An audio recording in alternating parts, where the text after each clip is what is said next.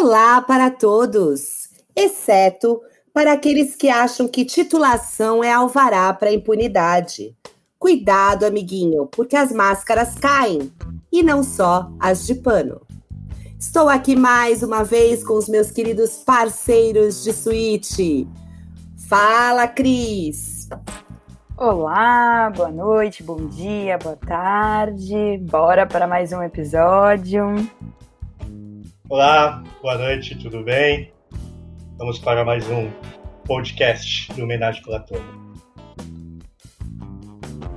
Muito bem, e vamos começar já sabendo o que está rolando nas redes de famosinho, André. Bem ou mal, falem de mim. Bem, minha mensagem de hoje vai para um termo que não é relativamente novo, apesar de ser bastante executado nas redes sociais, seria a cultura do cancelamento. É difícil passar despercebido nas redes sociais, assim como é impossível não ser julgado pelas ações ou pelos posts que você costuma fazer. As redes sociais são um retrato da vida real. Não é mais possível dizer que você é uma pessoa na vida real e um avatar na vida virtual. A diferença é o que você faz na rede vira dado, fica gravado, atinge um número inimaginável de pessoas que sequer têm relação com o seu eu real.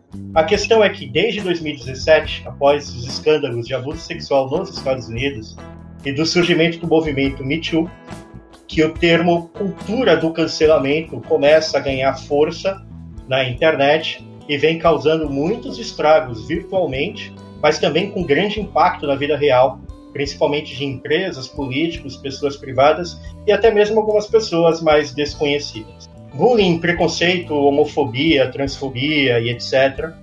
Tudo isso postado nas redes sociais são motivos para o cancelamento e boicote do povo. Poderia ficar horas aqui citando vários casos emblemáticos, como por exemplo o Nego do Borel, a Anitta, e até mesmo a Gabriele Pugliese, esta última por ter dado uma festa para as amigas dela em plena quarentena.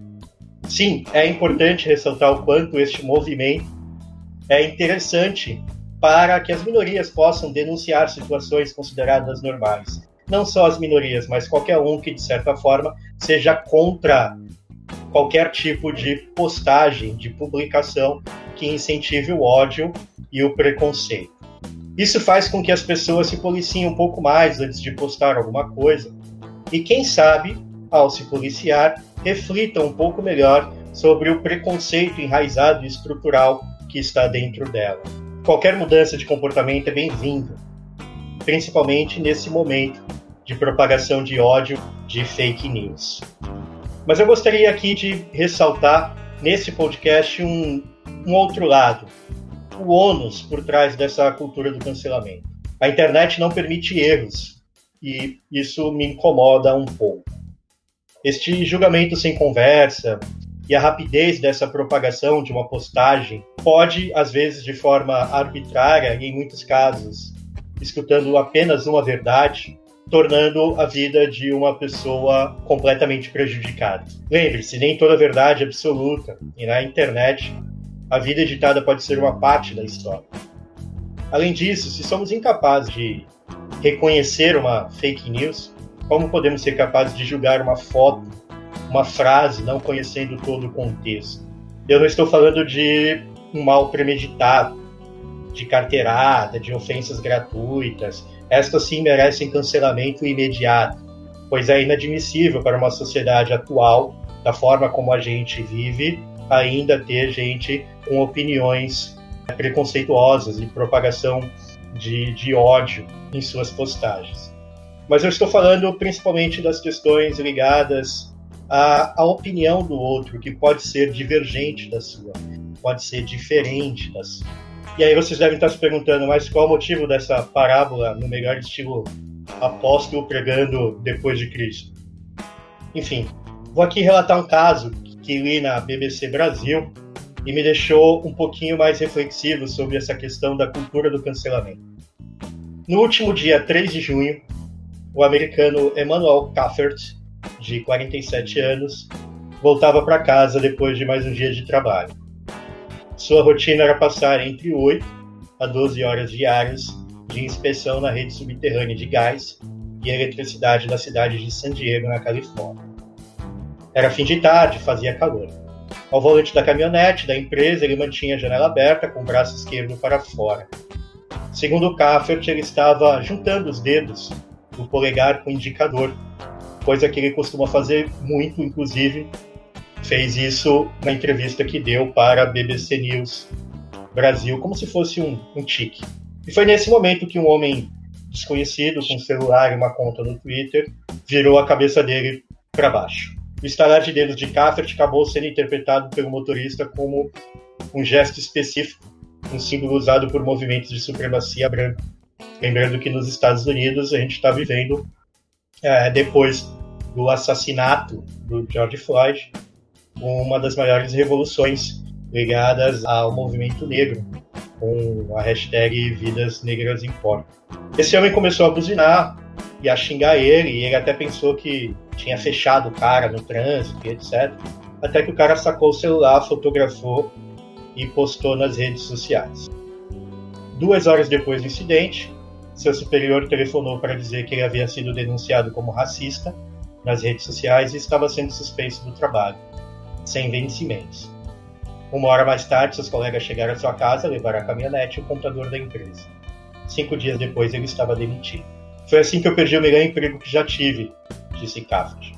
Sem faculdade, filho de imigrantes mexicanos, ele vivia sua versão do sonho americano, ganhava 41 dólares por hora, o dobro do seu antigo salário, tinha plano de saúde e aposentadoria pela primeira vez, conseguiu a vaga há seis meses e, quando ele conseguiu a vaga, foi junto com os três filhos e o neto jantar em comemoração. Hoje, Kaffert faz terapia e não consegue mais emprego, porque o nome dele está cancelado na internet e toda empresa que ele vai procurar emprego, a primeira coisa que a empresa faz é buscar o seu nome na internet e o seu nome está diretamente ligado com a questão do preconceito.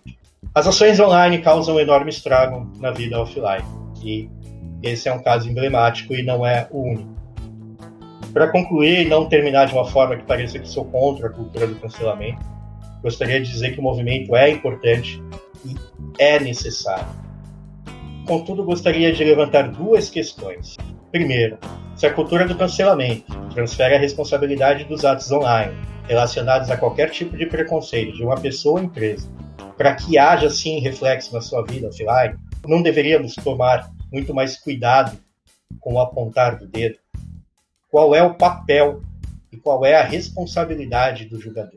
Lutar contra o ódio e a fake news não nos podem permitir que a gente crie ódio e fake news na tentativa de julgar o outro. E segundo, não existe diálogo na internet. Fico por aqui com essas duas perguntas para vocês poderem refletir. Isso seu tio sabe, não mostra.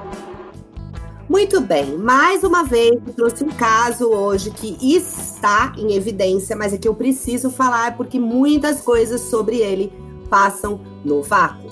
Eu vou falar hoje do Fundeb. Primeiro eu vou falar para vocês o que é o Fundeb. Fundeb nasce em 2007 como Fundef, com F no final, para subsidiar exclusivamente o ensino fundamental. Anos depois, houve uma revisão e ele passa a ser o Fundeb, que significa Fundo de Manutenção e Desenvolvimento da Educação Base, e passa a financiar da creche até o ensino médio.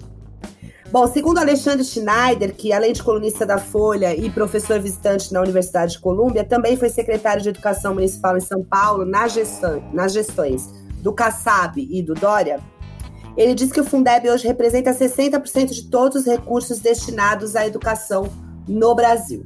O fundo foi criado para reduzir desigualdade em recursos entre redes de ensino e minimizar a diferença da educação entre estados ricos e pobres. Ainda segundo Schneider, 80% do Fundeb vai para o salário dos professores. Em São Paulo, gente, 100% vai para a folha de pagamento e a prefeitura ainda deposita um percentual a mais. Como é que o Fundeb funciona? Ele é formado, é um fundo formado por parcelas de impostos municipais e estaduais que são cooptados pelo Estado e de redistribuído por ele e recebe um aporte federal para o custeio nos locais que não conseguem arrecadação mínima de gasto por aluno, tá? Hoje, esse aporte é de 10%, que dá aproximadamente 16 bilhões de reais por ano. A PEC, que está em evidência, visa o aumento para 20% de um modo progressivo em seis anos. Também impede a interrupção da vigência, porque o Fundeb acabaria no final agora de 2020 e a PEC o torna permanente. Outro ponto da PEC é corrigir um prejuízo de alguns municípios pobres, porque por eles se localizarem em estados ricos, eles acabam tendo esse prejuízo nos repasses. Também consta na PEC essa correção. Quais os efeitos positivos do Fundeb? Ainda quando ele era Fundef, foi é, fundamental para ter professores especialistas. Então, o que é um professor especialista? É alguém que é formado nas áreas de pedagogia ou licenciatura. O que acontecia é que a gente tinha profissionais leigos que davam aula dessas matérias em locais afastados porque ninguém queria lá dar aula pelo salário que era pago. Com um salário melhor, é, começa a atrair profissionais formados nas áreas para dar essas aulas. O Schneider também afirma que hoje não há mais professores sem formação específica no Brasil. E eu vou ter que discordar dele, porque aqui no estado de São Paulo mesmo, por exemplo, alguém formado em direito pode se cadastrar e dar aula de filosofia na rede do estado. E essa justificativa de que falta profissional capacitado não é cabível, é porque há uma burocracia e uma falta de incentivo ao professor de fato e de formação. Mas voltando para o Fundef. Ele apoiou a matrícula da totalidade de alunos do ensino fundamental, gerando posteriormente uma ampliação nas matrículas do ensino infantil, já nos tempos de Fundeb, o que é muito importante para o desenvolvimento das crianças. Hoje, 35% das crianças do país estão em creches e quase 100% em idade pré-escolar frequentam as escolas. Sem o Fundeb, isso seria impossível. Quem é da minha geração sabe que as mães dormiam em filas de escolas e não conseguiam, e provavelmente você conhece alguém que não consegue vaga em creche ainda. A Folha de São Paulo trouxe os seguintes dados. Em 2019, os recursos do Fundeb chegaram a quase 160 bilhões de reais, lembrando que 90% advindo de impostos de estados e municípios. 70% no geral corresponde ao pagamento de professores, mas também são usados recursos na construção e manutenção de prédios escolares, transporte escolar, material pedagógico, etc. O Todos pela Educação diz que em 7 de cada 10 municípios o Fundeb banca 60% ou mais de todos os gastos com a educação básica. O G1 vai dizer que o Brasil investe três vezes menos do que a média de recursos investidos por países que compõem a OCDE. Para quem não sabe, é aquele clube dos países burguesinhos, tá? Para o desenvolvimento econômico. É, esse investimento estou falando por aluno, tá? Também investimos menos que alguns vizinhos como Chile e Argentina, por exemplo. O que, que o governo fez oposição? É, a primeira foi pela validação do que fosse aprovado agora nessa votação somente a partir de 2022. Essa proposta foi gongada, inclusive foi chamada de desrespeitosa pela relatora, que é a deputada professora Dorinha, do Democratas. E aqui cabe chamar a atenção para o que foi colocado pelo economista Ricardo Henriques, que é integrante do Instituto Internacional de Planejamento da Educação da Unesco. Ele diz que, quanto à pandemia, o alerta é que, após ela, a arrecadação dos, dos municípios e estados vai cair e a infraestrutura da escola vai requerer ainda mais gastos, sem contar que muitos alunos da rede particular vão acabar migrando para a rede pública de ensino. A outra proposta era repartir o Fundeb com o Renda Brasil. Para essa, o governo usou dois argumentos. A princípio, ele dizia que queria dar subsídio alimentar para a primeira infância, porque isso ia resultar no melhor desenvolvimento intelectual. Não colando, ele abriu mão completamente dessa justificativa e surgiu com a ideia de voucher para a educação infantil. Para quem não sabe o que é voucher, um bônus, um cupom para você ir lá e escolher a escola particular em que você quer pôr seu filho. Isso acarreta dois problemas. O primeiro é que existem municípios no Brasil que sequer têm creches particulares para que o voucher seja usado.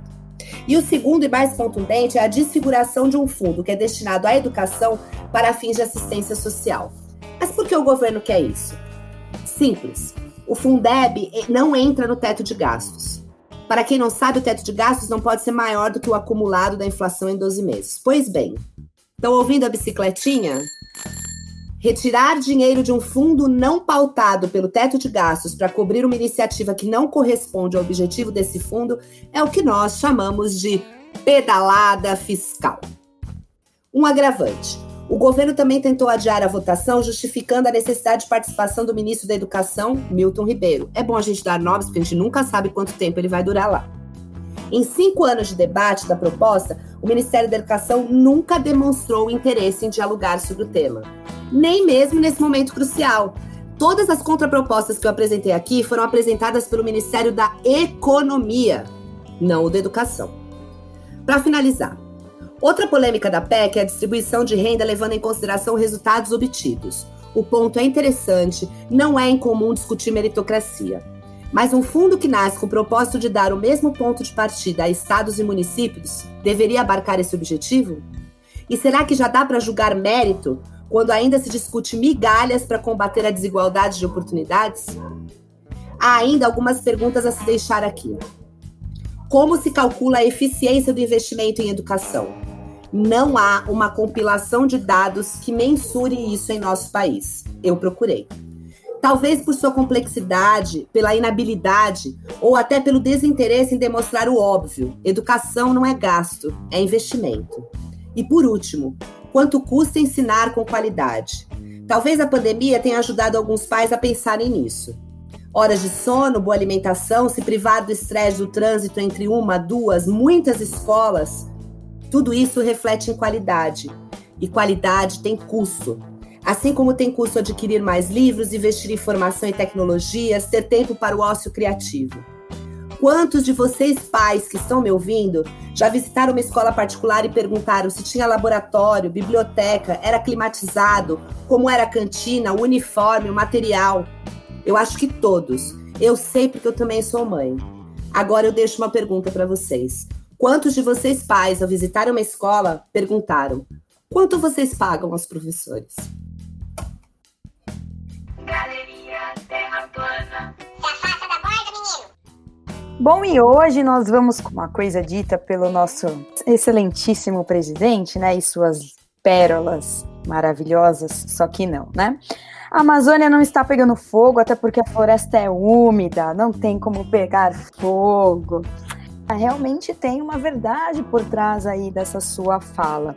O que não lhe tira a culpa desse incentivo aí escondido na sua fala, querido presidente, já que por mais que a floresta ela não pegue fogo é, de forma natural, alguém está colocando fogo nela, porque o Senhor gosta de se isentar da culpa ou dizer que para que que serve isso? A gente tem mais espaço preservado do que o tamanho da Europa e afins. Então eu vou dizer aí para vocês que escutam a gente, né? qual é a importância de se manter um ecossistema desse. É, Para quem não sabe, a Amazônia ela é o nosso ar condicionado do, do mundo, tá? Para aqueles que não sabem, não, não são os pulmões e sim o ar condicionado. Agradeça a ela que foi responsável aí em roubar boa parte do dióxido de carbono liberado pelos grandes países como Estados Unidos, né?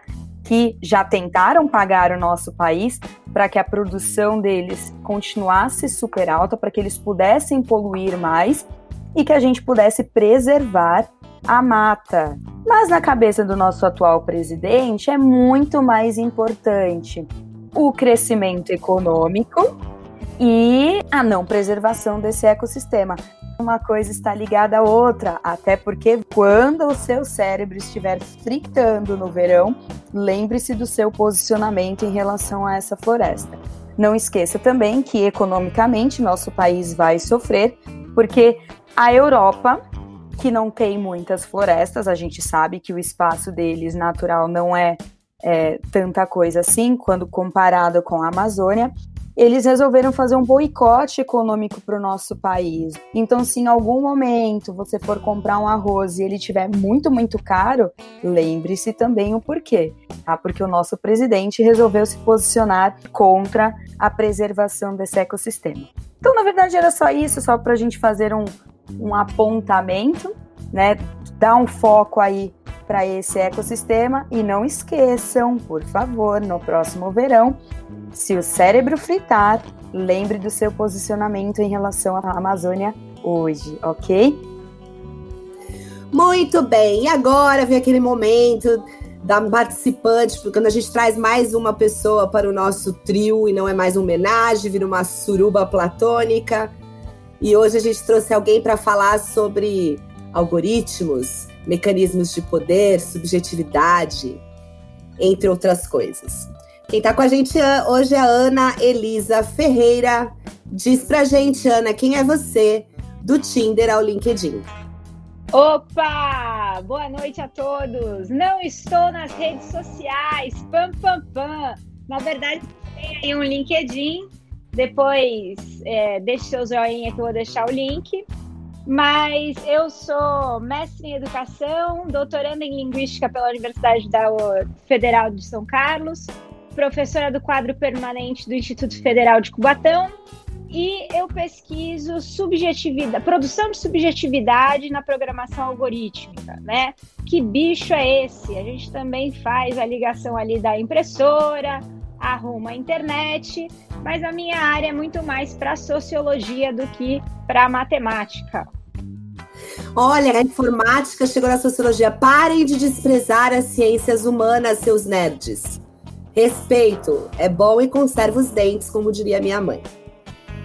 Para nosso disparador, para a gente começar a nossa conversa aqui, Ana, eu vou trazer pitch para a nossa suíte. Então vamos lá, a partir disso, me diga o que você pensa. Pense, fale, compre, beba, leia, vote, não se esqueça. O microfone é seu, Ana. Eu, eu, gosto muito da Pitch, assim, acho legal você trazer uma compositora e uma, uma mulher que tem uma expressividade tão interessante quanto ela vocês, né, escolheram uma música que fala muito dos imperativos. E por que que isso tem a ver com o que eu pesquiso? Porque quando a gente está falando de subjetividade, né, a gente está também falando sobre um processo de identificação, né? É, é um papo que esbarra naquele lá quem eu sou, para onde vou, né? E a linguagem algorítmica, por mais que a gente pense, né, assim, que ela é opaca, neutra, ela sofre com a influência é, dos, dos vários vieses daqueles que a programa? Então, assim, quando o sujeito se coloca na frente do, do computador e abre o procurador do Google né, é, e coloca lá cultura do cancelamento, foi um papo aí que a gente falou agora, é, vai aparecer uma lista de sites. Aquela lista que aparece na primeira página não é aleatória. Né? É isso muito importante as pessoas já começarem a entender que o Google serve como uma lente. É uma lente com a qual eu vejo o mundo.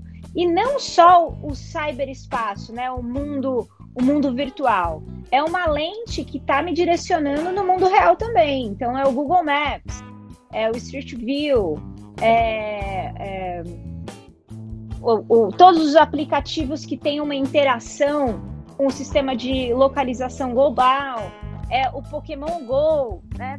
Pokémon Go, coitado, já já caiu, né? Será que tem alguma criança ainda que vai caçar os Pokémons?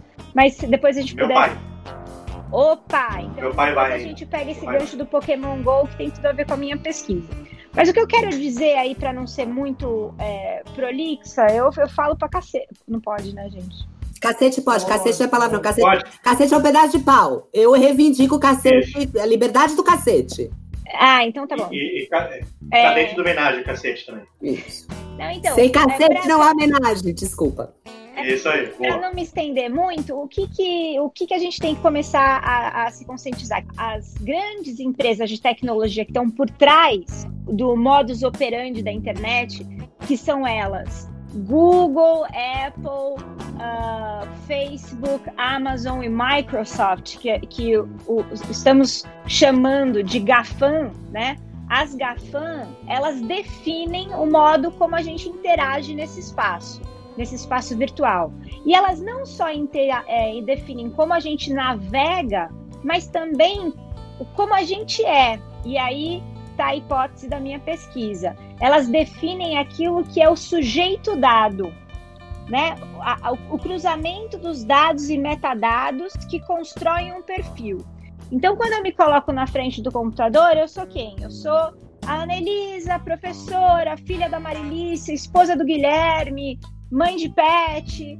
eu chego no computador, o, o, a plataforma ela tem todas essas informações, ela já vendeu essas informações para terceiros que eu não sei quem são. Isso então é uma questão importante também de falar, porque é uma questão do direito é, aos dados.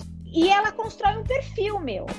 E aí você, por exemplo, tá quebrou o seu liquidificador, você grita lá, ah, preciso de um liquidificador.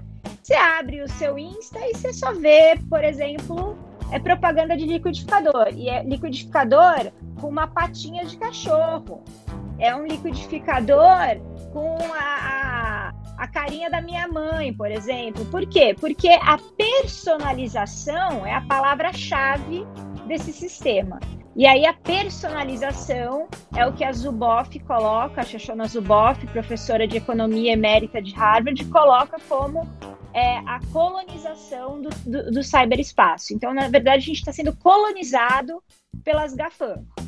André vai fazer uma pergunta, mas antes eu tô aqui imaginando uma vitamina de abacate com a minha mãe rodando. Eu não vou dormir essa noite. Vai, André, pode perguntar. A gente percebeu que nos últimos, vou colocar aí 5, 10 anos, as empresas de maiores ações na bolsa, que têm os maiores valores nas bolsas, principalmente a bolsa de Nova York, são as empresas ligadas à tecnologia. Até porque hoje o bem mais valioso deixou de ser o petróleo e virou os dados, né, as informações. A minha pergunta vai referente a só é possível essas empresas terem os dados se eles forem fornecidos com Facebook, com Instagram é, ou qualquer outra rede social? Não funciona se não houver pessoas gerando o próprio conteúdo para essas redes né? As redes sociais elas não geram conteúdo, como um portal de notícia, por exemplo. Essas pessoas, elas têm ciência daquilo que elas assinam quando elas fazem o processo de inscrição em uma rede social? Alguém que você conheça na sua pesquisa já chegou a ler os termos de compromisso para saber para onde esses dados estão indo, se é que eles estão sendo utilizados, e eu acredito que sim, por tudo aquilo que a gente recebe de feedback nas redes sociais quando a gente executa alguma coisa. E se é, elas conhecem, por que, que elas se colocam ainda à disposição, depois de ler esse termo de compromisso, por que, que ela se coloca à disposição de continuar nessas redes sociais, sabendo que, de certa forma, ela está sendo é, monitorada? É muito boa a pergunta, André. É, ela se divide, acho que, em dois pontos. O primeiro deles, eu vou abordar essa questão dos contratos. Retomando assim, né? Eu acho que da mitologia medieval alemã lá atrás, lembrar um pouco da história do Fausto, né? Que ficou famoso no poema de Goethe, né? Então ele ele negociou a alma dele com o demônio. E em certo ponto, o demônio vira para ele e fala assim: Ó, oh, legal, eu vou te conceder o que você quer, né? Que eram uns 24 anos que ele queria viver. E o, o demônio vira para ele: beleza, eu te dou o que você quer, mas assina aqui para mim. E aí Fausto vira para ele e fala que é papeladas, até no inferno, Rábula. Bem, mostras! Entender pouco do que seja um homem! Não vai livrar do meu destino inteiro na palavra que te dou? E aí o, o Mesistóceles responde: E que facúndia, e que fagachos, sem que nem pra quê, basta um farrapo de papel fino ou grosso, uma gotinha do sangue próprio, com que assine abaixo. Então o contrato ele é importante porque ele, ele sela um acordo de ambas as partes. Quando a pessoa vai lá e clica, ela tá fazendo o que fez Fausto. Ela tá colocando a gotinha do sangue e falou: beleza, eu tô aceitando os termos. Então, essas plataformas, e aí que eu vou discordar que você fala que ela, ela não funciona, ela não, não gera conteúdo, ela gera um conteúdo sim, e aí tem uma discussão muito grande sobre o emprego de palavras plataforma, principalmente para o Facebook, que é, teve o, o, o, caso da Cambridge Analytica. Então, é, elas, elas têm que se responsabilizar enquanto veículo de mídia, sim, pelo que tem lá dentro, né? Mas o que eu quero dizer é que a cultura do assinar sem ler, né, faz parte de uma mitologia, né? Então, assim, por que, que o demônio não, aceitou a palavra do Fauno? Porque ele precisava da prova cabal, e a prova era aquele, a, a, aquele contrato. O que acontece é que a internet se torna mais acessível é, no, no final dos anos 80, começo dos anos 90, e aí é, ela é envolta num, num, numa ideia um pouco utópica, compartilhamento total, da troca total. Entra aí Pierre Levy, com toda a teoria que ele vai criar de cybercultura. E a galera é muito inocente nessa época, achou que a, que a internet ia ser o grande espaço democrático da troca de informação. É, Regis Debray, que é, um, que é um filósofo francês, ele fala que a Hidra não demoraria a ter nomes. Então, a, a, que é a Amazon, Facebook, né? É, a, a lógica capital, ela se infiltrou na internet, né? Então, com isso, eles precisavam que, claro, no começo os termos, assim, você perguntou quem lê. Eu acho que eu sou a única pessoa que lê termos de internet, porque é, meu, é o meu objeto de pesquisa. Inclusive, hoje estava lendo do Pokémon GO, que mudou dia 17 de julho eles estão resguardados naqueles termos que eles definem. Porém, essas empresas, elas se autorregulam. E não dá para a gente permitir que nenhuma instituição funcione, ainda mais instituição privada que visa o lucro, funcione sem uma regulação externa, sem uma lei que proteja os direitos do, dos usuários, por exemplo, né, dos usuários da internet. E aí a segunda da sua pergunta é, é sobre elas dependem da, das pessoas. Hoje, infelizmente, depende das pessoas, mas muito conteúdo é gerado por bot, né? Então os robôs fazem uma avalanche. É, o Han, que é um também filósofo é, coreano é, radicado agora na Alemanha, que é um grande leitor de Nietzsche, ele, ele atualiza, não, atualiza não, ele lê Nietzsche com as lentes de hoje, fala que a gente está vivendo num período de shitstorm. É, com o perdão da palavra, a gente está vivendo tempestade de merda. E é produzida justamente pelos bots, que tem aí uma função muito clara dentro de um sistema que a gente sabe que o, o, o, menos pior é eu comprar um liquidificador com a cara da minha mãe que o botão é uma patinha de cachorro. O, o, o ápice do, do problema é a gente colocar no poder certas pessoas que estão lá porque é, foram eleitas através de fake news e através dessas, desses exércitos de bot. Pegando o gancho aí do que você falou, Ana, você fala da, da assinatura no lugar do direito do, do apalavrado, né? Eu me remontou aqui que o capitalismo ele acaba um pouco com o direito contrário, né? Que era aquela coisa de as normas são válidas, a palavra é válida, o fio do bigode ali, como era antes do, do capitalismo. Eu acho que isso acaba também muito porque com o capitalismo o dinheiro compra. Então a palavra talvez não valha porque em determinado momento o dinheiro pode corromper o, o homem e a palavra. Não que antes do capitalismo ele não se corrompia, né? Me ocorreu isso. E aí eu vou, vou sair do Guts e vou para o retrato de, de Dorian Gray, tentando fazer uma análise aí. Eu acho que o que pesa é essa necessidade de estar da fama, né? De estar sempre belo, sempre bom e não importa o que eu pague por isso. É, e aí eu vou usar um, aqui um aplicativo para falar que foi o que me deixou mais em alerta com relação a esse problema de ler o que eu estou colocando meu sangue ali, né? Ah, quando surgiu essa moda do TikTok, eu comecei a ver, baixei e tal. Eu me corrompi, eu queria dizer que eu me corrompi, já não entro mais no céu. Eu fiz um videozinho pro TikTok. Mas aí, quando eu fui compartilhar, é, entre as normas estavam escrito que você não só permitia que ele pegasse seus dados e fizesse o que ele quisesse, como ele, você estava permitindo que ele curtisse outros perfis do Twitter em seu nome, que ele seguisse outros perfis em seu nome, é, que ele tomasse atitudes, sabe? Aquilo me assustou, eu acabei não compartilhando. Só que a molecada compartilha rodo. Ele é mais um momento de fama, né? Ele é uma necessidade para estar se olhando no espelho sempre belo, sempre jovem, sempre atraindo as pessoas. E esse peso é muito grande, principalmente nos nossos jovens, onde a gente tem uma normatização para que tudo seja igual, não se reconhece a diferença como um ponto positivo, né? A gente teve aí um tempo atrás essa coisa de todas as vidas importam, que me deixa meio enojada, essa roubada de brisa, né? É, essa necessidade da gente estar sempre sendo igual, quando no fundo a gente busca sempre ser diferente. E a rede ela possibilita esse destaque, essa diferença.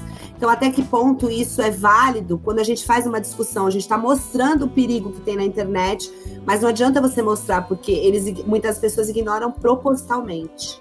Eu acho que não ignoram propositalmente. Eu acho que falta aí um pouco de conscientização e debate, porque o debate ele, ele, ele foi muito. É, é, o, o, debate que a gente está tendo hoje era um debate que precisava ter acontecido no começo dos anos 90. É, como é que esse espaço. Né, é, a internet virou um faroeste, ela foi sendo dominada aos poucos e, e, como que esse espaço se dá sem uma, uma regulamentação, né? Eu, eu gosto muito da, da fala do Milton Santos. Eu acho que é importante a gente entender o que, que é uma rede, sendo ela é, virtual ou não. É, quem controla a rede é quem controla o poder. E a, a, a Zuboff, que escreveu é, o, capitalismo de vigilância, é, ela, ela cunha esse termo capitalismo de vigilância e fala que essas empresas elas funcionam segundo algumas declarações. O que você ficou surpresa com a, com a política de privacidade do TikTok? O Google faz desde 90, não, desde 2004, quando eles lançaram o AdSense é, e o AdWords né? A política de privacidade deles começou a focar no uso do, dos dados e metadados, perceberam que eles tinham ali é, um, um, um capital, tal não, uma matéria-prima que eles poderiam vender para as empresas.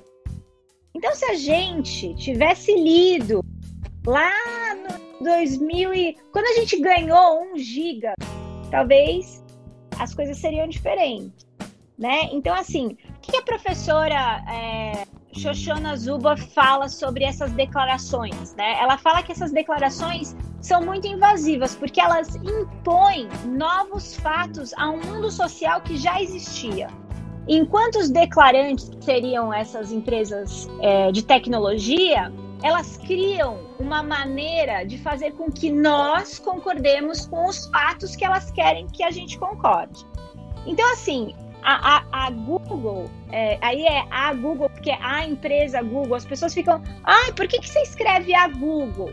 Porque é a empresa, né? A gente está usando uma elipse, aí a gente está tirando empresa da, da frase, mas é a empresa Google e o buscador Google. A, a Zubo percebe o quê?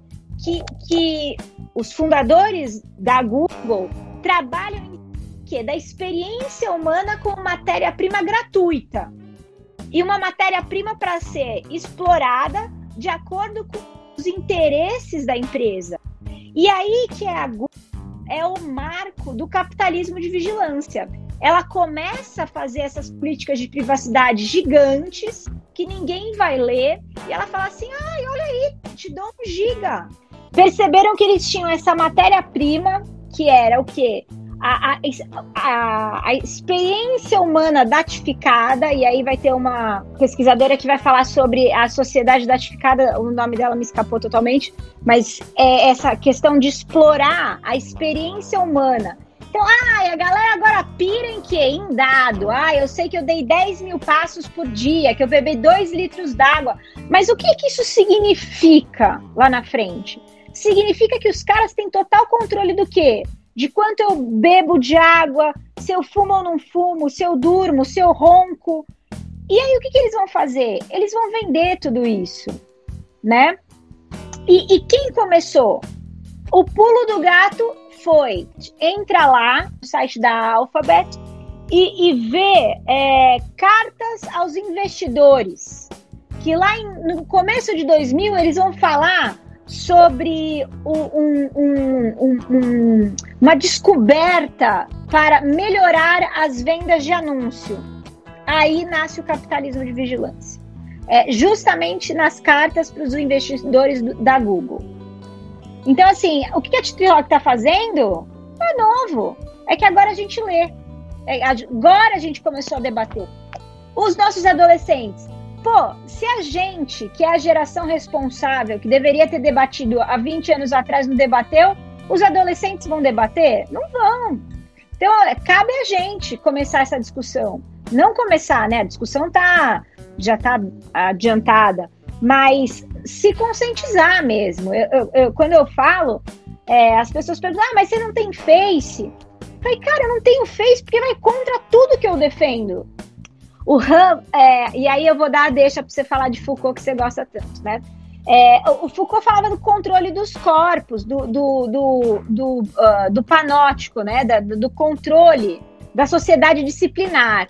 E era dos corpos. Hoje a gente vive o psicopoder é, da ordem do de dentro, é, é do psíquico. Então, essa, esse, esse, esse, essa tempestade de merda que a gente está é, vivendo, segundo o próprio Han fala, é porque o controle passa do corpo, é da alma. Agora, e aí eu falo alma, não no sentido é, da doutrina, né? Da, não. A alma no sentido da, da do psique mesmo. Então, é, um, é uma produção de subjetividade que a gente nem sabe como se dá. O Althusser vai falar sobre os aparelhos ideológicos do Estado, que vai fazer esse controle através do quê? Através da escola, através da igreja, né? Os aparelhos ideológicos, eles vão embutindo na gente até a gente aceitar a grande revolução digital é que é, é, eles têm um poder que vai muito além dos aparelhos ideológicos. E não é do Estado, é das instituições privadas. Então o poder agora está na mão de quem? De quem controla o, o, capital. A lógica da dominância ela é muito antiga. Os meios são outros. O, o cabo é ótico agora, é digital. Mas a lógica a lógica é do capital. Antes da Cris fazer a pergunta, eu queria só comentar que eu fiquei preocupada, porque parece então que a Google ela começa a gerar é, produção de, de, de anúncios para nós quando a, percebe que a gente tem uma necessidade que não está sendo satisfeita, né? Uma das coisas que você falou aí. Eu, se eu começar a receber é, lingerie, produtos de sex shop, Será que tu quer dizer alguma coisa? Não que eu esteja recebendo, é só uma dúvida que me ocorreu aqui, depois, se você quiser responder. Eu posso contar um caso que deu um processo interessante nos Estados Unidos. É, a, a, a mocinha é, começou a procurar é, produtos sem cheiro. Assim, shampoo sem cheiro, creme sem cheiro, sem cheiro. Aí depois ela começou a procurar para enjoo. Só que essa mocinha era menor de idade. E ela procurava isso usando o computador do pai dela. Um supermercado americano tinha acesso a esses dados e começou a mandar cupons para conta do pai dela. De quê? De é, coisas para grávidas. Porque grávidas procuram coisas sem cheiro, porque o olfato fica muito aguçado na gravidez.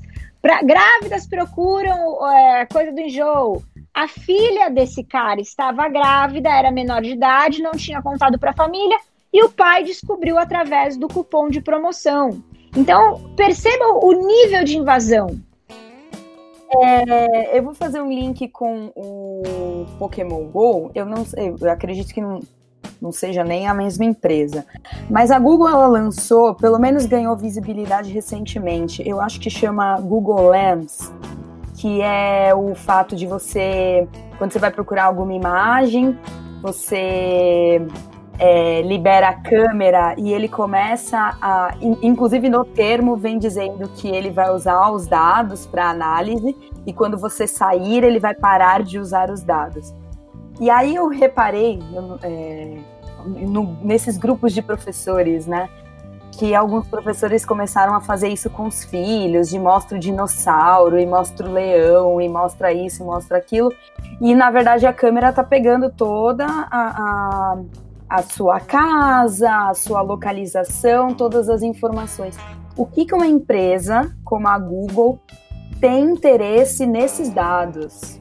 E aí eu fiquei super curiosa, porque assim, qual é o interesse em ficar, em pegar os dados de quem fica caçando Pokémon por aí? Na verdade, é, o, o, interesse, ele nasce, o, o, Pokémon nasce do interesse.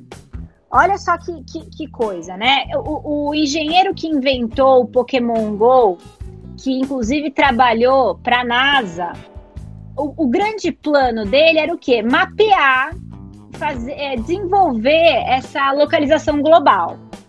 Só que você consegue. A, a, Google coloca esses carros aí na rua, a gente acha limpo. Ah, olha só, apareci lá, borraram a minha cara tal. Para você mapear o espaço público, é, é fácil, né? É público. Então, se a Google coloca um carro para rodar e tira foto, a foto é dela. Para você mapear espaços privados, é muito mais complicado. É, essa ideia de falar, putz, como é que eu vou mapear o espaço privado? A, a Google é muito espertinha, né? Ela jogou no mercado, por exemplo, o Google Nest com um microfone interno que não tinha no manual. Então você não sabia que você estava comprando um termostato que vinha com microfone. E aí você colocava o termostato lá, e ele gravava sua conversa. A Amazon, pelo menos, é mais honesta, né? Coloca a Alexa louca falando e sabe que tá gravando. E aí deu muitos problemas, recall do termostato. Então a, a Google tá tentando ouvir a gente e, e, e, filmar as coisas de dentro, ler a gente é, é, há muito tempo. Então, é, o, o, o, o, cientista lá, o, o engenheiro, estava é, querendo mapear. Ele tinha trabalhado no Google Earth, no Street View, tinha trabalhado, eu falei na NASA, não era na NASA, ele trabalhou na CIA. E aí, quando ele lançou em julho de 2016 o Pokémon Go, é, o que, que, que a Zuboff fala? Ela fala aqui, ó. O Pokémon Go é uma resposta diferente para a pergunta que todos os engenheiros e cientistas que moldam o projeto do capitalismo de vigilância não conseguiram responder. Como podemos controlar o comportamento humano em larga escala e rapidamente com resultados garantidos? A gente gamifica. E, e o pior é assim que a gente tem que desconstruir isso com muita é, é sem que, que sem que seja tomado pelo ritmo da ragatanga entendeu? Porque aí a pessoa fala, nossa, tá possuída, né? Não dá pra falar com essa pessoa. Mas toda hora que vem um é, representante da Google Classroom, do Teams, do Verdade, fala assim, não, não pode falar uma coisa dessa. Porque a, a, a educação não, não, é, não é dado. Eu acho assim, Freire, coitado, ainda bem que tá desencarnado. Porque ele não merece viver isso, entendeu? Porque a gente pode estar tá sendo controlado através ah, que legal, um joguinho. Ah, nunca mais vou jogar Candy Crush. Não é isso. Joga seu Candy Crush em paz. Mas leia as políticas de privacidade. Não abre o Pokémon GO e sai que nem um louco na casa dos outros. Né? Porque você não sabe se os outros querem que tenha a casa. Ai, Annelise, eu não tenho nada para esconder. Essa é sempre a resposta que eu, que eu escuto. Ah, eu tenho Facebook porque eu não tenho nada para esconder. A questão não é ter o que esconder. A questão é ter o direito à privacidade. Porque a gente está lutando pelo direito de privacidade. E não ter ou não o que esconder. Você quer esconder, você esconde. Você não quer esconder, não esconde. Agora eu quero ter o direito a ter a minha casa sem é, ser filmada pelo Pokémon, sem ter a, a Google enfiada no meu aparelho de ar-condicionado, é, do lado da minha cama outro dia apareceu, apareceu não, né? As coisas não surgem assim. Eu devo ter baixado um aplicativo que puxou outro aplicativo, que vai baixando outro aplicativo, e de repente eu tinha o meu ronco no celular, falando: olha, você tá roncando de hora tal, hora tal. Quem ganha com, com o meu ronco? Eu não ganho, né? Não ganho nada. Mas começa a me aparecer aqueles negócios para colocar no nariz, né? Tampão de ouvido pro meu marido. Agora, o, você percebe o, o, o tanto o, o, íntimo que é? Por isso que o, o, Han fala: a alma humana ela precisa de espaços é, com ela mesma, espaços que não sejam expostos o tempo todo. E essa cultura da exposição o tempo todo é, vulgariza a alma, empobrece a alma. Então, quando fala da gamificação da educação, você está falando isso, de, de, de, de, vulgarizar. Não é tornar divertido. Eu não sou contra uma educação divertida. Pô, legal, é divertido. Agora, esses dados vão para quem? Percebe? Essa, essa é, uma, é uma grande bandeira aí que a gente tem que levantar. Tá todo mundo usando o Google Classroom. Quando a gente perder e o, o, o, o tiver um monte de aluno e o, só o computador lá, o que, que a gente vai fazer? A gente chora? Porque eles já sugaram tudo da gente? Lágrimas. Eu estava lendo recentemente, né? George Orwell, e aí eu lembrei da frase do grande irmão está observando você, é, 1984. Eu queria colocar, é, sou da área de comunicação, né, da, mais voltada para a parte de publicidade, design. E quando eu me formei, e aí não vejo motivos para colocar a data aqui, mas a gente trabalhava questão de público, né, público-alvo, e era uma forma generalizada de você identificar o perfil da pessoa a qual você queria vender o produto. Então a gente falava lá, classe A, B, C, D, de 18 a tantos anos, homem, mulher, é, mora na região tal, e assim por diante. Só que era, era uma informação muito abrangente, era uma informação de massa. Eu vendia para aquela massa. A partir do momento que eu começo a trabalhar o digital, a gente já na publicidade já não trabalha mais com público-alvo. A gente trabalha com persona. Público-alvo é importante, mas eu não quero saber quem você é, quero saber o que você faz. Eu quero saber o que você gosta, quero saber exatamente qual ah, o relacionamento que você tem com a sua família, quero saber é, onde você consome cultura, quero saber que tipo de cultura você consome.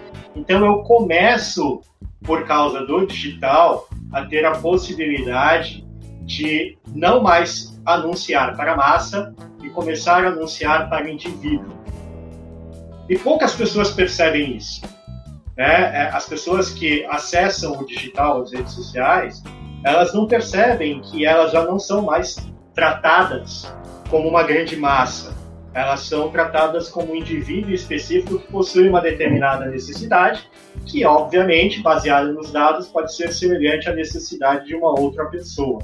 E eu sei exatamente, utilizando o AdSense, qual é o momento que você parou da sua compra, por exemplo, o porquê que você não efetuou aquela compra, e uma série de outras coisas.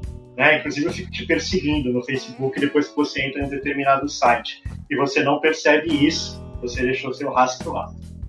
Mas por que, que eu estou colocando é, é, essas informações? Porque, assim como você disse lá no começo, é muito difícil, eu estava conversando até com a cara antes de começar, é impossível trocar uma posição de uma pessoa que já tem aquele argumento perfeito, construído e etc. Isso tanto para um lado como para o outro. Mas é extremamente possível aquela pessoa que está alheia a algo, que não tem um posicionamento, que está perdida. E eu manipulando essa pessoa, como aconteceu, por exemplo, em 2016, né, com a eleição do Trump, eu manipulando essa quantidade de pessoas que estão ali sem posicionamento, eu posso tranquilamente influenciar uma eleição como é, por exemplo, a, a eleição para presidente dos Estados Unidos, como aconteceu com Trump em 2016. E aí a gente fala lá da questão dos termos de uso, né? Então o cara não lê aquele termo de uso, não lê, e ele não vai ler aquele termo de uso, e toda hora aquilo vai alterar e você vai dar ok porque você quer entrar no Facebook, você precisa fazer alguma coisa, etc. E aí se discutiu, depois de 2016, a questão, principalmente, de que não é mais importante o cara apenas autorizar o termo de compromisso de uma rede social, mas a necessidade de se criar leis mais rígidas para impedir que isso aconteça. Então, pouco importa, meu filho, se você clicou no OK. Isso não poderia estar nesse termo de privacidade. Isso vai acontecer um dia? Alguém realmente vai falar assim, cara, precisamos, baseado em tudo que aconteceu em 2016 para cá nos Estados Unidos, e aí com influência em várias outras eleições, campanha do Brexit, etc. Alguém vai falar assim, é necessário se ter uma lei que possa regulamentar essas políticas de privacidade na internet. Sim, isso aconteceu no Brasil, por exemplo, já sem querer falar que a gente tem saudade do ex, mas o marco da internet foi um marco na história mundial da, das leis aos direitos digitais. O movimento para ter uma legislação que regule essas empresas já existe. Então, na Europa, isso está muito adiantado. Até uma questão interessante é aquele o direito de ser esquecido, né? Da, da pessoa depois de morrer poder é, realmente ter uh, os dados dela apagados da internet, né? Não deixar esses rastros na internet. Porque o que acontece, né? Aí você, é, uma coisa me chamou a atenção quando você estava falando é, eu preciso entrar no Facebook. O problema é naturalizar o uso dessas, dessas plataformas, é, principalmente para questões públicas. Então, jamais, por exemplo, qualquer governo, estou falando, poderia usar uma plataforma privada para informações que deveriam ser públicas. Então, é, não é o, o, consulado não tem que ter conta no Twitter. O Trump vai, vai, vai fazer reunião com o dono do Twitter para poder colocar as fake news que ele, que ele quer? Peraí, não é assim. Então, o, o que eu quero dizer é o seguinte: o movimento para legislar, para regular, já existe. Agora, como eu falei anteriormente, o poder é, econômico das empresas e o interesse dessas empresas é que essa lei não, não existe, assim, que, que, que essa regulamentação não exista. E aí é o que? É uma queda de braço, é, é, é o Estado contra a, a, a, empresa privada. E aí tem toda uma questão da, da lógica do sistema, né? O que, que vale mais? CNPJ ou CPF? eu acho que é um momento interessante para falar sobre reconhecimento facial. O uso de máscara é, é um problema para o reconhecimento facial. Então, assim, as empresas terceirizadas que fazem o, o serviço de segurança através de câmeras aconselharam evitar o uso de máscaras. Né? Por quê? Porque as máscaras não impedem esse vírus. O vírus passa entre as máscaras. Então, houve aí um discurso contra o uso das máscaras, por uma questão de segurança. Segurança para quem, né, amigo? E, e, e, eu falo isso porque, porque a gente não percebe a profundidade é, da questão digital. As pessoas ainda acham que é uma, uma discussão dicotômica entre o real e o virtual. Não existe mais divisão. A gente está vivendo num mundo só híbrido. A gente está o tempo todo no real e no virtual, o tempo todo nesse batimento. E lutar pelos direitos, né? Voltando à questão do André, é imprescindível. Só que a gente tem que ter gente no Estado, gente eleita, que lute por isso, que levante essa pauta. E não a galera que passa boi, passa boiada.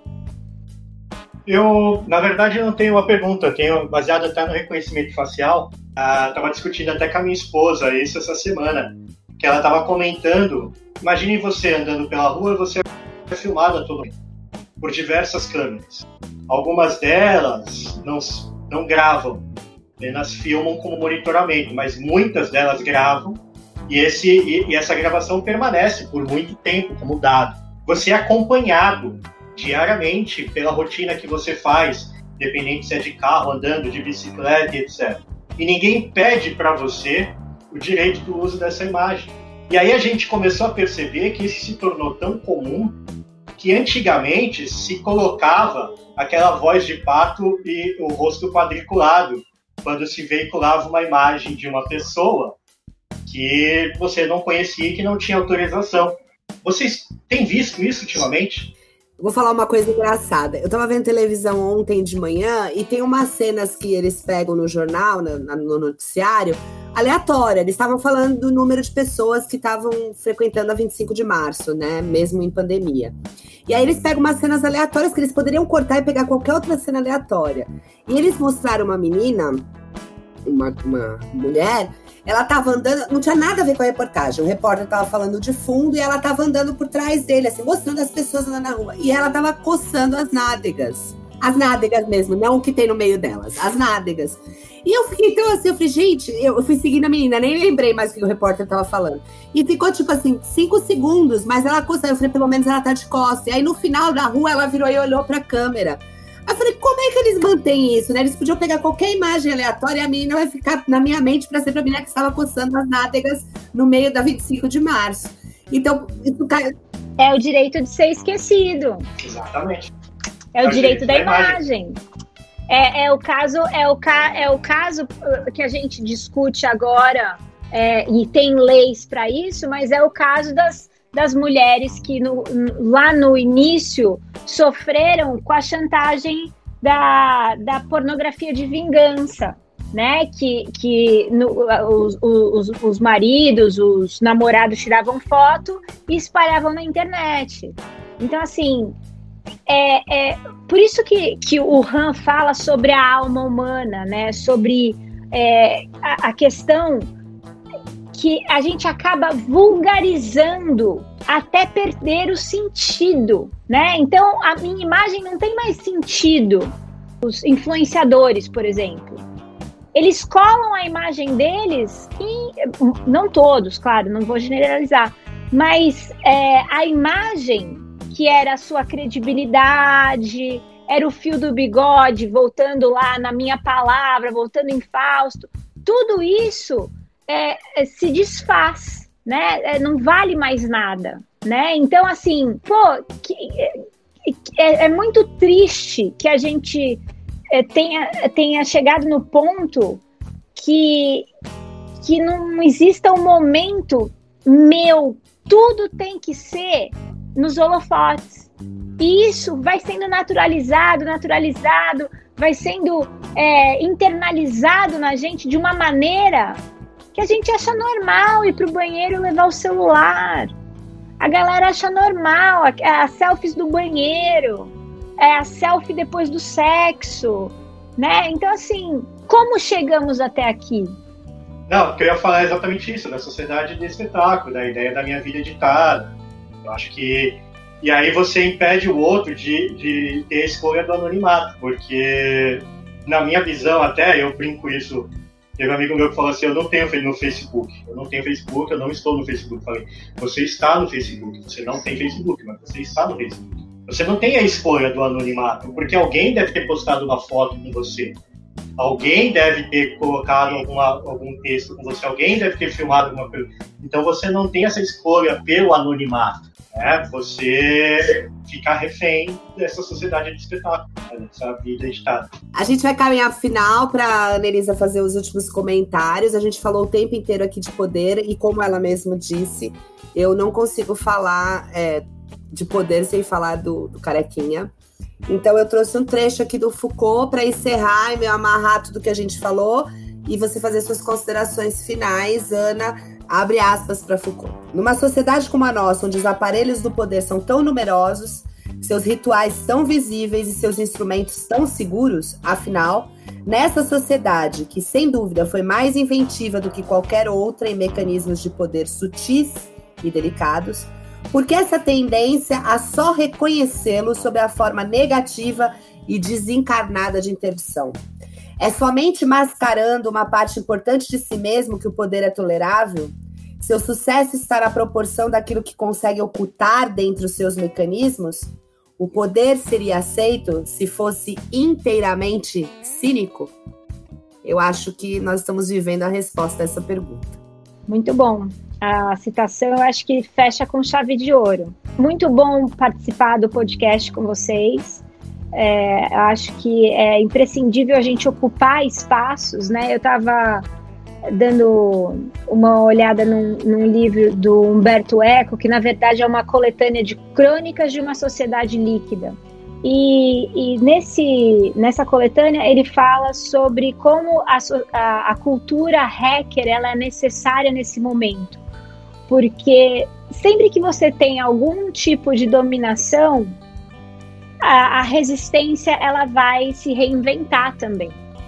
Né? Então é, é preciso que a gente se reinvente é, e é preciso que a gente é, cobre né, daqueles que estão no poder para lutar pelo direito e, e, e, os direitos da internet, inclusive. Então, é, eu acho que esse espaço que vocês estão, criando é um espaço muito importante de resistência, de reflexão. E, e eu agradeço pelo convite e por fazer parte dele. Nós que agradecemos e se pintarem novos assuntos, por favor, nos comunique para vir falar. Embora esse ainda dê para uns, mais uns três ou quatro podcasts, né?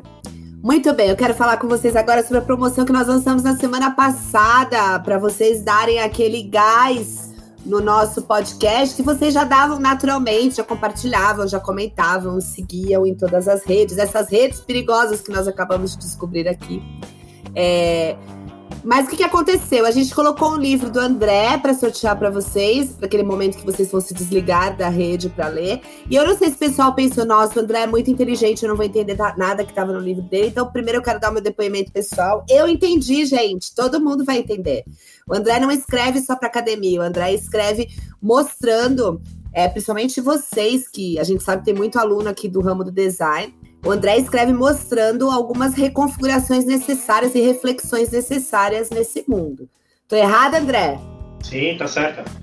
Então, o que a gente veio aqui falar é que a gente não vai anunciar o ganhador hoje, porque poucas pessoas compartilharam e compartilharam sem responder a pergunta principal, que é em que situação que você ouve o podcast. A proposta é a gente conversar e não ficar só nesse aperto compartilhar automático. A gente quer saber um pouco mais de vocês, não só pelos contatinhos, pelo que vocês mandam, mas saber efetivamente como, como vocês escutam, qual a situação, se a gente tem que falar mais baixo, se a gente tem que falar de forma mais sensual, se a gente de repente bota um batidão de fundo para ajudar na faxina que você faz enquanto escuta o podcast, que nem a Cris, né, Cris? Opa! Então é. Essa promoção vai se estender até semana que vem. Nós vamos dar o resultado no nosso próximo episódio. Colabora aí, galera. Aproveita que dessa vez você não vai sair é, sem pelo menos uma chance de apreciar uh, de ser sorteado e apreciar uma boa leitura. Tá bom? Agora a gente vai para nossa dica cultural com o André. Fuja da caverna. Baseada na nossa entrevista de hoje, separamos aqui dois produtos audiovisuais bem interessantes que permeiam um pouco esse mundo do digital.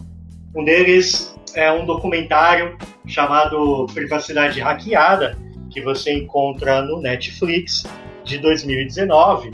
E o Privacidade Hackeada ele vai falar um pouquinho dos escândalos é, que aconteceram em 2016 na, na eleição do presidente atual presidente Trump. E é, esse escândalo envolve o Facebook e uma empresa britânica chamada Cambridge Analytics. E, e todo o documentário ele discute muito a questão da invasão de privacidade e o objetivo de coletar os seus dados e transformar esses dados em possibilidades políticas para eleger, nesse caso específico, como foi feito uh, uh, na vida real, o, o, presidente Trump. Então assistam, o documentário é bem legal, ele tem alguns personagens, como por exemplo a pessoa responsável por uh, todo esse, esse projeto da Cambridge Analytics, que foi pego numa, numa publicação né, de um canal é, de TV, falando exatamente sobre como funcionava, como é que eles faziam, sobre os crimes e etc. Isso é, gerou um problema muito grande para a empresa que fechou, né, ou pelo menos diminuiu, ou foi para outro lugar, ou mudou de nome, ninguém sabe.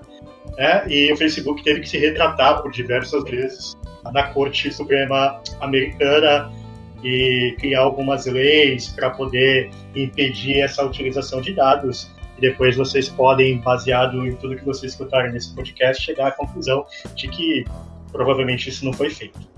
E a segunda parte é uma minissérie bem bacana, nesse caso ficcional, que é uma minissérie chamada Years and Years. É uma minissérie britânica também, ela foi é, desenvolvida, foi criada pela BBC junto com a HBO, e você encontra essa minissérie na HBO, são seis episódios. E o mais legal dessa minissérie é que ela fala um pouquinho de como serão os próximos anos é, durante seis episódios, mas ela faz isso tudo em volta de uma família e toda a questão dessa família e como ela vai lidar com a política, com a tecnologia, com os problemas sociais e etc., avançando ao longo do tempo, e aí você vai perceber que a tecnologia não está de fora disso. E é bem interessante porque ele não fala especificamente de futuro, mas ele fala de, de, um, de um presente, digamos assim, e dos impactos que essa tecnologia e que a política vai ter no presente vai avançando ao longo dos anos e conforme ele vai avançando, ele vai demonstrando também o ônus e o bônus dessa tecnologia na vida dessa família e das pessoas ao redor. Então é bem legal, é uma série muito bacana. Eu tenho certeza que vocês vão gostar, assim como o documentário Privacidade Hackeada. E vamos para a nossa mensagem da semana. Aquelas mensagens ambíguas que preenchem o nosso cotidiano. Manda, André. Entra duro, mas você sabe que está no ponto quando sai mole empingando. Chefe italiano do La Putanesca, Pedro Galileu. Bom, muito bem. Agora nós vamos para os nossos contatinhos da semana. É, antes da gente eu ler aqui meu primeiro contatinho, eu queria, a gente queria desejar os parabéns para um conterrâneo nosso que fez sucesso aí no Mestres do Sabor. A gente grava sempre um pouquinho antes do podcast vai para o ar, que precisa de uma edição, e ontem foi o campeão uh, dessa segunda edição do programa, o Dário, que é aqui da nossa região. Parabéns para ele. Se ele não nos escuta, alguém que conhece nos escuta, transmitam os nossos parabéns. Eu também queria desejar parabéns para um ser humaninho que tem alguns genes iguais aos meus. É, talvez o gene das ciências humanas também, porque é um doutorando em história, que é o meu irmão, que faz aniversário hoje. Parabéns, muitos anos de vida e fique rico logo, que essa é a minha última aposta, já que eu nasci pobre e casei com pobre. Por favor, lembre-se de mim. É, se bem que professor e ficar rico, eu acho que eu tô sendo um pouco iludida, mas tudo bem.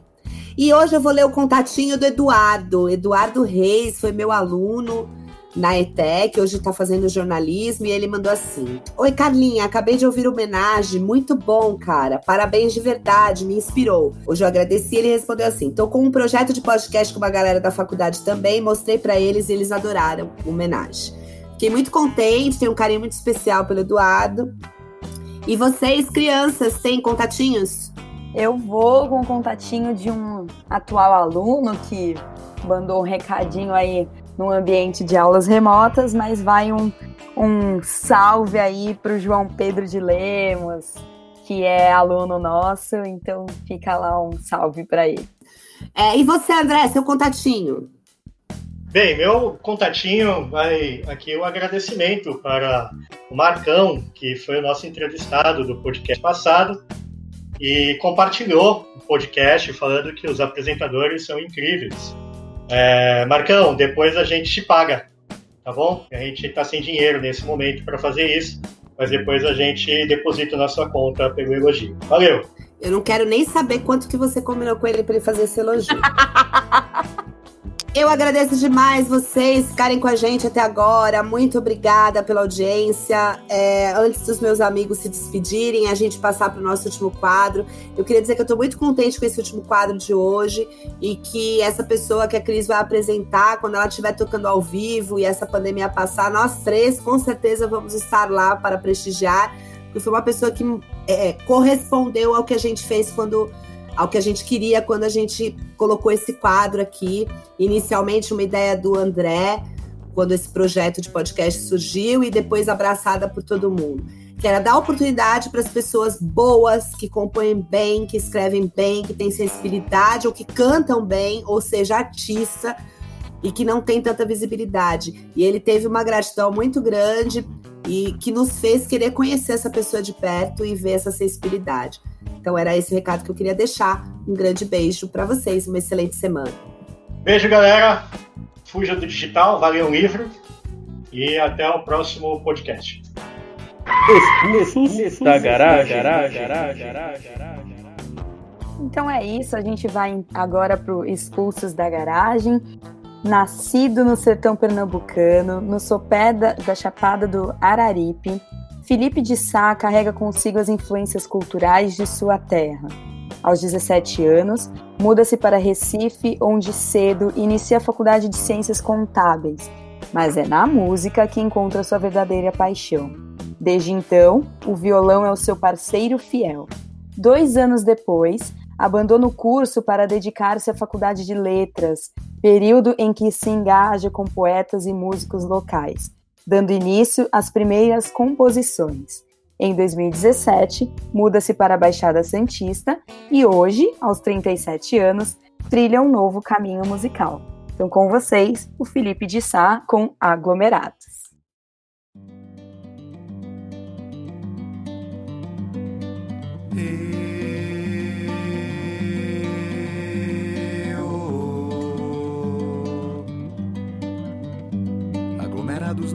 Praça, cores, bandeiras e agitação. Ouvindo apoios e toadas, vão sem medo ou proteção. Mas o perigo tá escancarado Olha, meu Deus, é que situação. Ladeira abaixo, desvairados vão descendo em contramão. Não se esfole, não se enrole, não se meta em confusão. Cancioneiro puxa o mote e segue na improvisação. A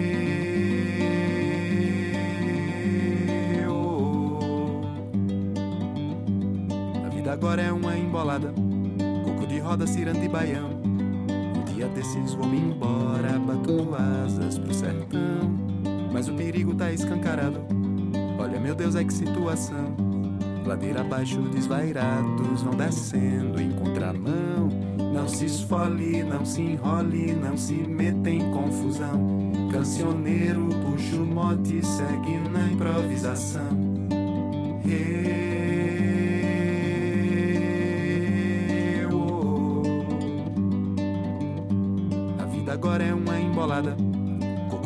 Coco de roda, ciranda e baião. Um dia desses vou me embora, bato asas pro sertão. Mas o perigo tá escancarado. Olha, meu Deus, é que situação. Ladeira abaixo, desvairados vão descendo em contramão. Não se esfole, não se enrole, não se meta em confusão. Cancioneiro puxa o mote segue na improvisação.